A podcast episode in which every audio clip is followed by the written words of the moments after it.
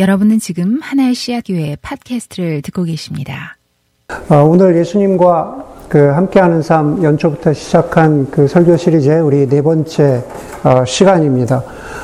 지난 삼 주간의 설교를 통해서 우리가 연속적으로 나눈 말씀은 이런 것입니다. 우리가 우리 스스로를 죄인으로 인정하고 우리가 고백할 때 우리를 용서하시고 우리를 부요케 하기 위해서, 그렇죠? 부요케 하신다는 뜻은 우리를 구원하신다는 뜻인데, 우리를 부요케 하기 위해서 스스로 가난하게 되신 예수 그리스도에 대해서 우리가 첫 번째로 말씀을 들었고, 그리고 그 예수를 구주뿐만 아니라 주로 고백하며 살아가는 것이 그리스도인의 삶의 시작이라고 우리가 말씀을 나누었습니다. 그리고 지난주에 우리 모두 우리가 살아가는 모습은 다양하죠. 다양하지만 그럼에도 불구하고 하나님의 백성, 그리스도인이라면은 우리의 삶의 부르심은 하나님을 사랑하고 내 이웃을 내 몸과 같이 사랑하는 것이라고, 그것이 우리 모든 그리스도인들에게 주어진 삶의 소명이라는 말씀을 저희가 나누었습니다. 자, 그럼 이제 무엇일까? 예, 한 단계 거쳐야만, 우리가 세 번의 말씀을 들었는데 한 단계를 거쳐야만 다음 단계로 어, 나아가는 그런 계단식은 아닐지 모르겠지만, 그럼에도 불구하고 우리가 이번에 나누는 그리스도인의 삶은 여러 가지가 많이 서로 연결되어 있습니다. 그래서 오늘 나누는 삶은 예수 그리스도 안에 거하는 삶입니다. 예수 그리스도 안에 거하는 삶. 여러분 기억하실지 모르겠지만 지난 그 연말, 그러니까 뭐 한 그 사실 크리스마스 전이죠. 크리스마스 전에 어 제가 여러분들께 그 설문을 부탁드렸습니다. 어 바라는 것은 무엇이냐? 이천이십삼 년에 어 개인적으로 소망하고 바라는 것들이 무엇이냐라는 그 그 설문이 그 설문의 핵심이었습니다. 많은 분들이 응답해 주셨어요. 다는 응답하지 않았지만 많은 분들이 응답해 주셨는데, 그 응답을 보면서 한편 감사하기도 하고 또 한편 조금 실망이 되기도 했습니다. 예. 그런데 감사의 이유와 실망의 이유가 되게 똑같습니다. 예. 감사의 이유와 실망의 이유가 똑같아요. 먼저는 감사의 이유인데, 감사의 이유가 뭐냐면은 어, 설문에 응답해 주신 분들이 아, 저는 영적으로 성장하기 원합니다 라고 그렇게 어, 설문에 답해 주셨어요. 감사할 이유죠. 영적으로 성장하기를 원한다. 그런데 그 대답이 또 조금 실망을 한 이유이기도 합니다. 그냥 영적으로 성장하기를 원하는데 구체성이 없어요. 그냥 영적으로 성장하기 원합니다, 그거죠. 여러분, 영적으로 성장하기 원합니다 라는 말은 되게 좋은 말이죠. 좋은 말이지만 그거는 그냥 저는 새해에는 건강하기 원합니다. 새해에는 행복한 가정이 되기 원합니다. 새해에도 여전히 자녀들을 잘 키우기 원합니다 라는 말과 별반 다르지 않아요. 좋은 말이지만 구체성이 떨어집니다. 어, 많은 분들이 이제 회사에 다니시는데, 회사에서 뭐, 제가, 이거 확실한지 모르겠는데, 뭐라 그러죠? 스프린트? 예, 네, 뭐, 스프린트 그런 걸 합니다. 예. 네. 그 미팅에 대해서 들었는데, 그 미팅에서, 어, 우리 씩 웃으시는데, 가가지고, 미팅에 가셔가지고, 어, 이렇게 얘기하신다고 한번 생각해 보세요. 그, 그 미팅에서. 저는 일을 잘하기 원합니다. 저는 올해 일을 잘하겠습니다. 예. 네. 되게 무의미한 말이잖아요. 그 미팅에서 원하는 건 그런 게 아니라는 걸로 제가 알고 있습니다. 구체적으로 내가 무엇을 하기를 원하는지, 구체적으로 오늘 삼 일 안에, 일주일 안에, 혹은 짧은 스팬 안에 구체적으로 뭘 성취하기를 원하는지를 말해야 하는 것으로 알고 있어요. 일에서나 영적으로나 저는 일을 잘하기 원합니다. 영적으로 성장하기 원합니다. 굉장히 좋은 말이지만 굉장히 막연한 말입니다. 제가 유진 피터슨처럼 자주 언급하지는 않지만 저에게 저에게 개인적으로 영적으로 큰 영향을 미친 분 중에 한 분이 달라스 윌라드라는 분이 계십니다. 하나님의 모략이나 마음의 혁신이나 하나님의 음성이라는 책으로 많이 알려진 분입니다. 그분의 책을 통해서 저는 정말로 하나님 나라 복음이 무엇인지, 그래서 하나님 나라 복음 안에서 살아간다고 하는 그리스도인의 삶, 제자는 곧 그리스도인인데 제자의 삶이 무엇인지에 대해서 잘 배울 수 있었습니다. 그분의 가르침 중에 중요한 것이 반복적으로 등장하는 것이 빔입니다. 빔, 브이아이엠. 예, 항상 그분의 책에 자주 등장하는 약자예요. 브이아이엠. 예, 잘, 뭐 그냥 너무너무 간단한 말입니다. Vision, Intention, Means입니다. 예, Vision, Intention, Means. 결국 그리스도인들에게 비전은 무엇일까? 그리스도인들에게 무슨 성공이 비전일까? 아니죠. 근본적인 질문을 던집니다. 여러분들은 도대체 어떤 삶을 살고 싶습니까? 그리스도인으로서 도대체 살고 싶은 삶의 모습이 무엇입니까? 그렇죠? 여러분, 저는 저도 그렇고 제 개인적으로도 그렇고 제 사역 가운데에서 항상 저에게 앵커가 되는 말씀이 요한복음 십 장 십 절입니다. 그렇죠? 예수님 그러셨죠. 내가 온 것은 양으로 생명을 얻게 하고 더 풍성히 얻게 하려 하심이라.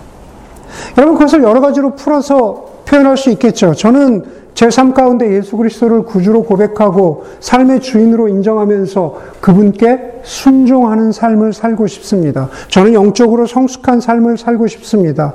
저는 저의 삶의 현실 가운데에서 하나님 나라 복음에 충실한 삶을, 그러한 삶을 살아내고 싶습니다. 그런데 하나님께서 저를 불러주신 모습이 제 일이, 제가 이 땅 가운데 살아가면서 저에게 제사장으로 주신 직분이, 저는 엔지니어가 아니고 저는 목사입니다.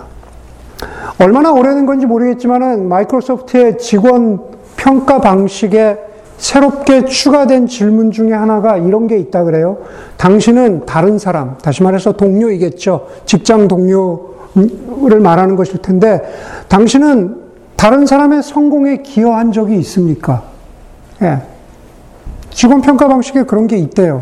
혹시 여러분들 회사에 그런 거 있습니까? 재정인 게 있으세요? 예. 퍼포먼스 리뷰할 때? 옆에 있는 동료의 예, 성공에 혹은, 혹은 뭐죠? 뭐, 임프루브가 되겠죠. 예, 그, 그 사람이 성장하는데, 예, 기여한 적이 있습니까? 여러분, 그리스도인의 삶에서 성숙을 성공이라고 이야기할 수 있다면은, 그렇죠.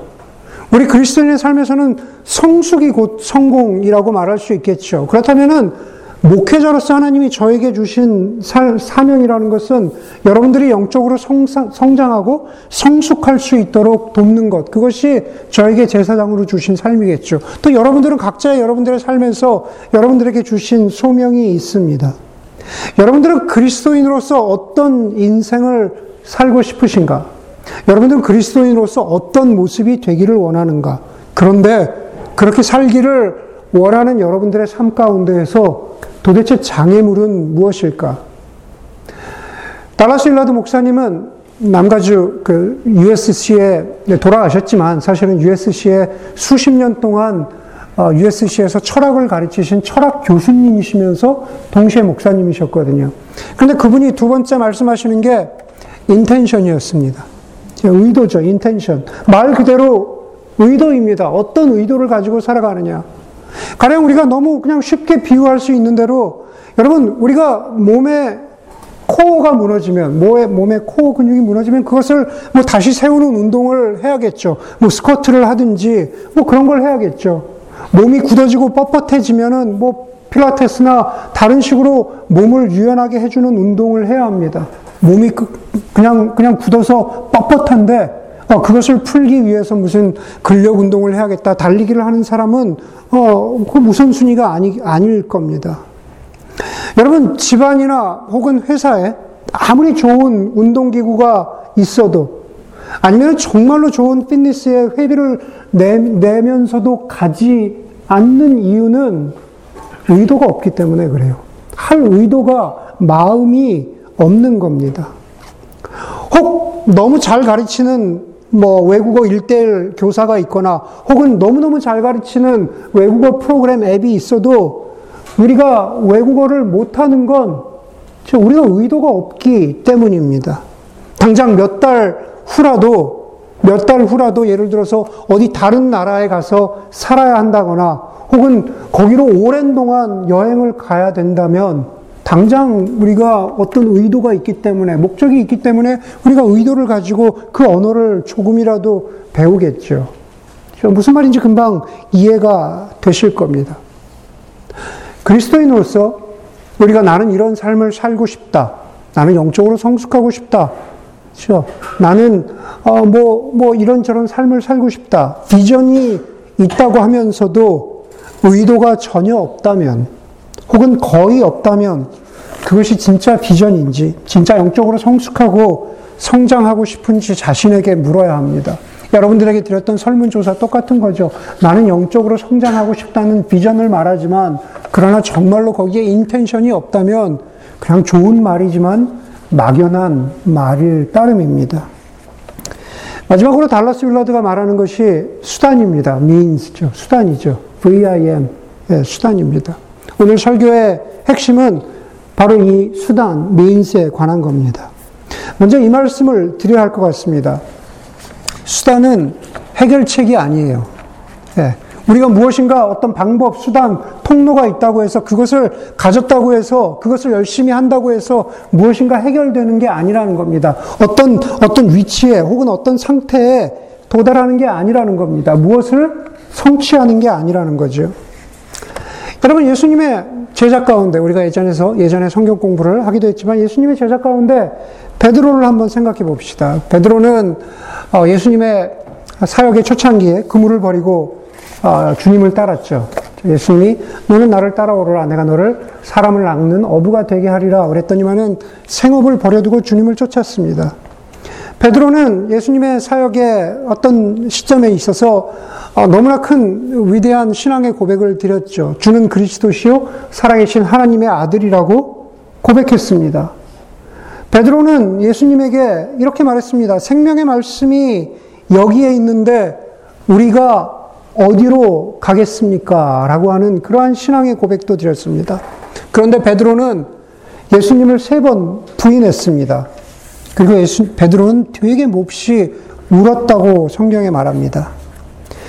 베드로는 예수님이 이제 하늘로 올라가시기 얼마 전에 내가 나를 사랑하느냐 세 번 물으실 때 제가 주님을 사랑합니다 라고 그렇게 고백합니다. 업 앤 다운, 업 앤 다운. 네, 그런 모습을 볼 수 있습니다.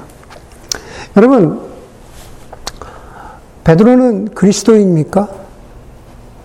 네. 어떤 게 진짜 베드로의 모습입니까? 그물을 버리고 예수를 따라갈 때 그때 베드로가 그리스도인이 됐습니까?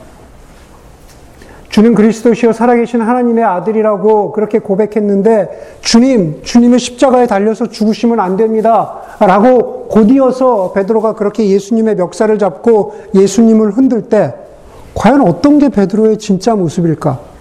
어떤 게 베드로의 영성일까? 베드로는 진짜 그리스도인이 맞는가? 여러분, 이 베드로의 모습들 가운데에서 조금이라도 여러분들의 모습과 닮았다고 생각되는 장면이 있는지, 나도 저렇지, 그렇죠? 나도 저렇지라고 생각되는 장면이 있습니까? 다시 말해서 어, 영적으로 괜찮네, 영적으로 모범일 때의 베드로의 모습과 영적으로 주저앉고 침체기를 지나고 있는 베드로의 모습 가운데 여러분의 모습은 과연 어디에 있습니까? 베드로가 주님을 부인하죠.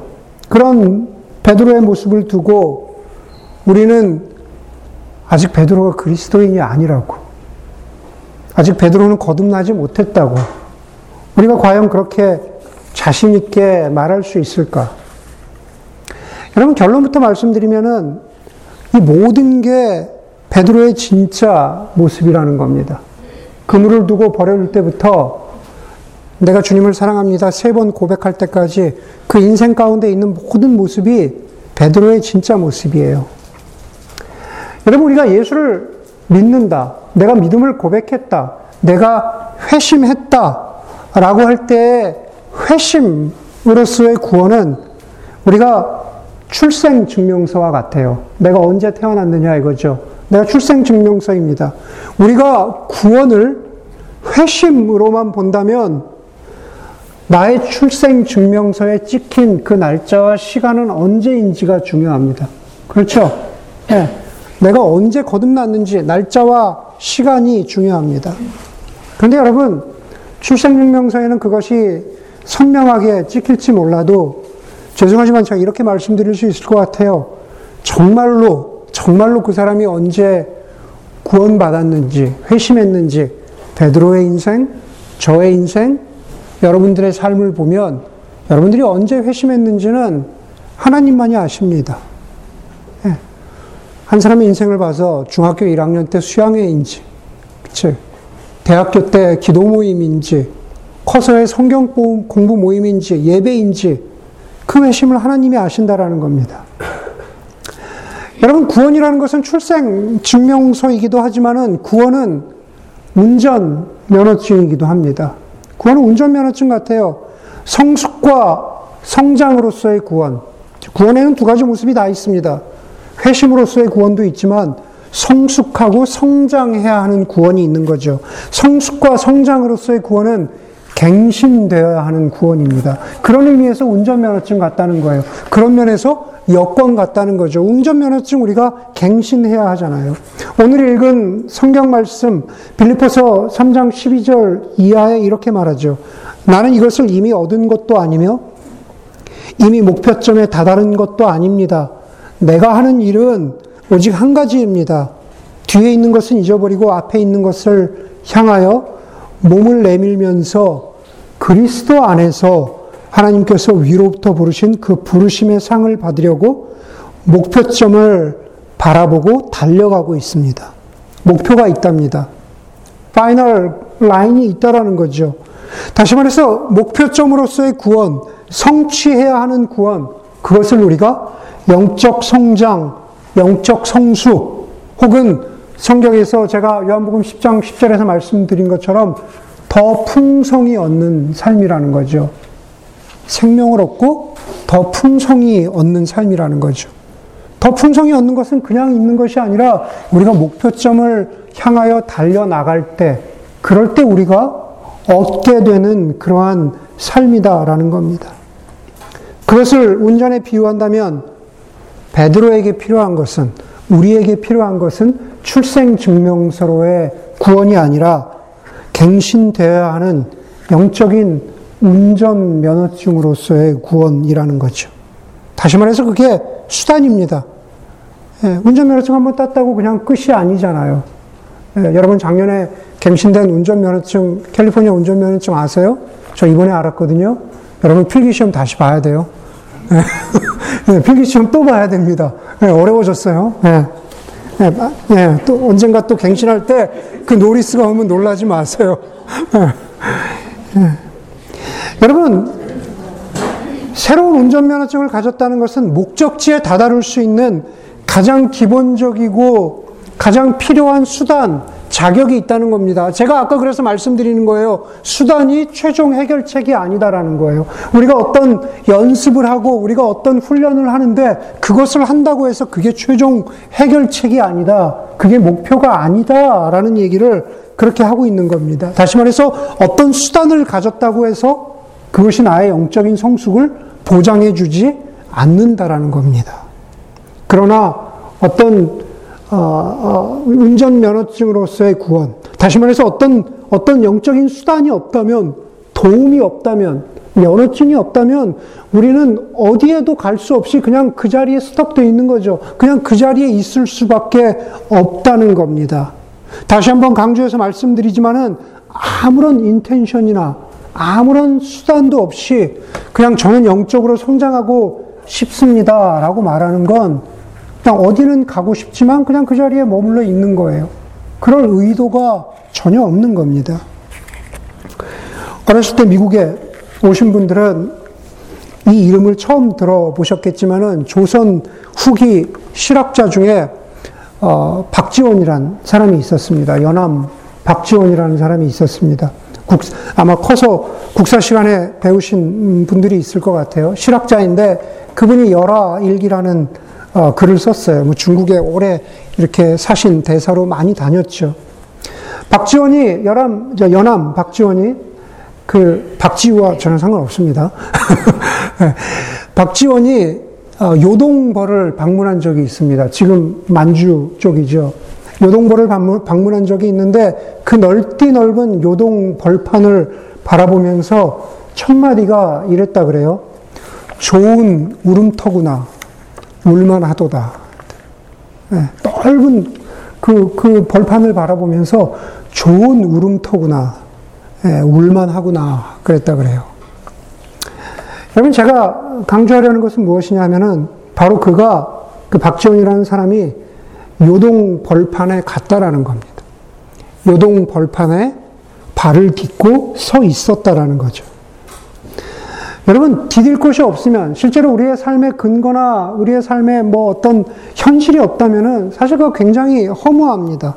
되게 제한적인, 제한적인 거죠. 아까 제가 말씀드렸던 베드로와 예수님의 이야기들을 성경 속에서 찾아서 읽어보면은 그것은, 어, 뭐 예를 들어서 요단강이거나 또 유대 땅의 사막이거나 언덕이거나 혹은 갈릴리 호수이거나 호수의 한복판이거나 혹은 어떤 사람의 집이거나 마치 요동벌판 같은 거죠. 구체성을, 현실을 띠고 있다라는 겁니다. 제가 드리고자 하는 말씀은 뭐 일관성 있게 바로 그겁니다. 영적인 성장과 성숙과 그것을 실천하는 수단이 연습되어야 하는 곳은 바로 여기라는 거죠. 이 자리라는 겁니다. 누구나 다 입을 열어서 나는 영적으로 성숙하고 싶습니다 라는 말은 할 수 있지만 사실 그 사람은 요동 벌판에 간 사람이 아니에요. 그 현실을 맞닥뜨린 사람이 아니라는 겁니다. 현실에서 바로 그 얘기를 해야 한다는 겁니다.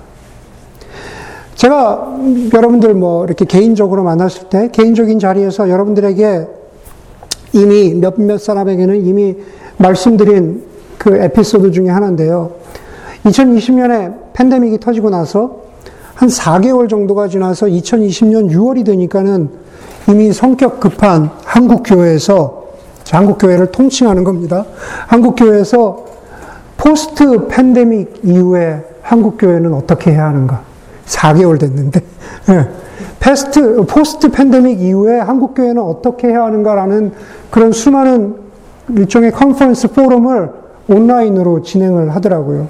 보통 한국 시간으로 월요일에 하죠. 여기는 언제입니까? 주일 오후입니다. 주일 저녁인데, 아, 주일 저녁에 그런 거 보기 싫거든요.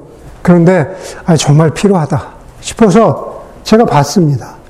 봤는데, 결론은 실망했어요. 왜냐면 거기서 하는 내용이 뭐냐면은, 이제 앞으로 모든 교회가 모든 형태의, 모든 그 예배 형태, 모임의 형태를 온라인을 디폴트로 해야 된다는 겁니다. 그러니까 모든 게 그냥 디폴트가 온라인이어야 한다는 겁니다.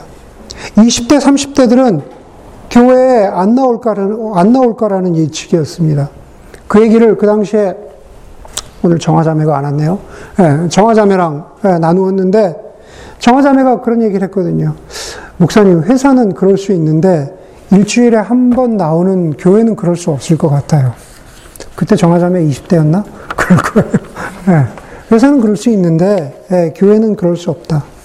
교회는 사실 일주일에 한 번 이상이죠. 우리가 예배로는 한 번 나와 있을지 모르겠지만은 소그룹 모임도 있고 뭐 기도 모임도 있고 또 교회라는 것은 여러분들 여러분이 각각 만나는 개인적인 모임도 성도의 교제도 넓게 보면 교회라고 할 수 있는 그런 인격적인 만남인 거죠.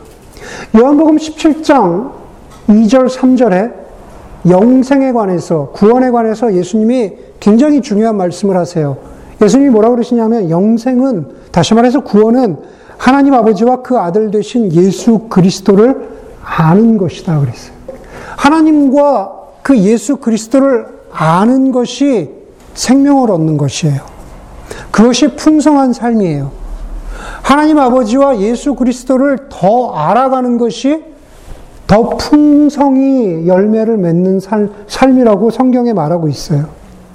여러분, 그리스도인의 삶은요, 어, 그냥 내가 예수를 머리로 알아야지, 내가 입술로 고백해야지, 그게 아니라는 겁니다. 예수 그리스도를 아는 것은 아까 이야기한 비유처럼 요동벌판에 우리의 삶의 현실에 발을 딛고 사는 겁니다. 그, 사, 그, 그 예수 그리스도를 알아간다는 게 지식이 아니다는, 아니다라는 겁니다. 머릿속에서 왔다 갔다 하는 이상, 아이디어가 아니에요. 우리 교회에서 제가 계속 설교 가운데, 이번 봄에 있는 설교 가운데 강조하겠지만은, 베이 지역에서, 어, 하늘을 살아가고 이 땅 가운데에서 더불어 걸어가는 공동체입니다. 그 머릿속에만 있는 지식이 아니다라는 겁니다. 여러분과 제가, 여러분들이 서로서로 얼굴을 맞대고, 교제하고, 서로 말씀을 나누고, 예수님을 배우고, 훈련하는 그런 모든 일들이 우리의, 우리 버전의 요동벌판 같다라는 거죠. 그러나 여러분, 동시에 저는 솔직하게 이렇게 말씀드릴 수 있을 것 같아요. 그러니 우리의 현재 상태에 무조건 감사해라. 수단과 관련해서 우리의 현재 상태에 무조건 감사하라고 제가 강요하지는 못할 것 같습니다. 무언가, 다시 말하면은 무언가 여러분들의 바람에 딱 맞아떨어지는 수단이 없을 수도 있다는 말입니다. 마침 우리가 이제 겨자씨 시작하는 것을 앞에 두고 있기는 하지만은, 여러분, 교회가 제공하는 어, 수단이란 것들이 어떻게 보면 대동소이합니다. 성경 공부, 예배, 성경 읽기, 기도하고, 만나고, 선교 가고, 구제하고, 여러분, 늘 같았던 수단들을, 저 아까 브이아이엠 말씀드렸죠. 늘 같다, 같, 수단들은 같지만 내가 어떤 의도를 가지고 그 수단들에 다가가느냐에 따라서 하나님이 우리를 도우시는 겁니다. 늘 방식은 똑같아요. 그러나 우리가 어떤 의도를 가지고 있느냐. 그런 면에서, 그런 면에서 신앙의 성장은 주님과 우리의 합작품인 겁니다. 지금 우리가 가진 것들에 다 만족하거나 다 감사하지 못해도, 부족한 수단처럼 보여도, 그러나 하나님이 저와 여러분들에게 바라시는 것은 순종하는 의도인 거죠. 순종하는 의도입니다. 수단에도 순종이 필요하다는 말입니다. 예수님은 마태복음 십일 장 이십구 절에서 삼십 절에서 나는 마음이 온유하고 겸손하니 내 멍에를 메고 나한테 배워라. 그리하면 너희는 마음의 쉼을 얻을 것이다. 내 멍에는 편하고 내 짐은 가볍다라고 말씀하셨습니다. 아무리 예수님이 가볍다고 하셔도요, 멍에는 멍에인 겁니다. 그렇죠? 멍에는 멍에예요. 멍에는 쉬는 수단이 아니에요. 멍에는 일하는 수단입니다. 멍에는 무엇인가 노동하는 수단이라는 겁니다. 예수님은 그분의 멍에를 메면은 오히려 쉽고 가볍다고 하세요. 역설적이지만, 역설적이지만 그럼에도 불구하고 예수님이 우리에게 주시는 수단이, 멍에가 우리 손에 쥐어져 있다면 그것이 여전히 일 같고, 여전히, 여전히 힘들고, 저 여전히, 여전히 월크아웃 하러 가기는 싫겠지만, 그러나 우리에게 필요한 것은 의도를 가지고 순종해 보는 거죠. 비전과 인텐션이 있어야 합니다. 목적지가 있고, 거기에 가고자 하는 의도가 확실하다면 그것을 응급처치라고도 말씀드릴 수 있을 것 같아요. 너무 오래된 일자인풀인지 모르지만 요즘에 아마 그렇게 안 한다 그래요. 뭐 예전에는 자동차 가운데 자동차가 달리다가 자동차의 펜벨트가 끊어지면은, 뭐 예전에 여자 스타킹으로도 펜벨트에 감으면은 돌아가 돌아갔다고 하는데, 요즘에 뭐 그 메케닉이 가니까 요즘엔 펜벨트 그렇게 안 나와요. 네, 그렇게 얘기하더라고요. 근데 그렇게 응급처치를 하던 시절도 있었습니다. 정비소가 없는 고속도로라면은 그렇게 우리의 영적인 응급처치를 통해서라도 그렇게 우리의 지금의 형편에 순종하면서 빌립보서의 말씀처럼 결승점을 향해서, 목, 목표를 향해서 나아가야 한다는 거죠. 말씀을 마무리합니다. 예수님과 함께하는 삶이라는 것은 주님이 지금 나에게 허락하신 이 자리에서 나에게 주어진 수단들을 도구 삼아서 영적인 성숙과 성장을 향해서 나아가는 겁니다.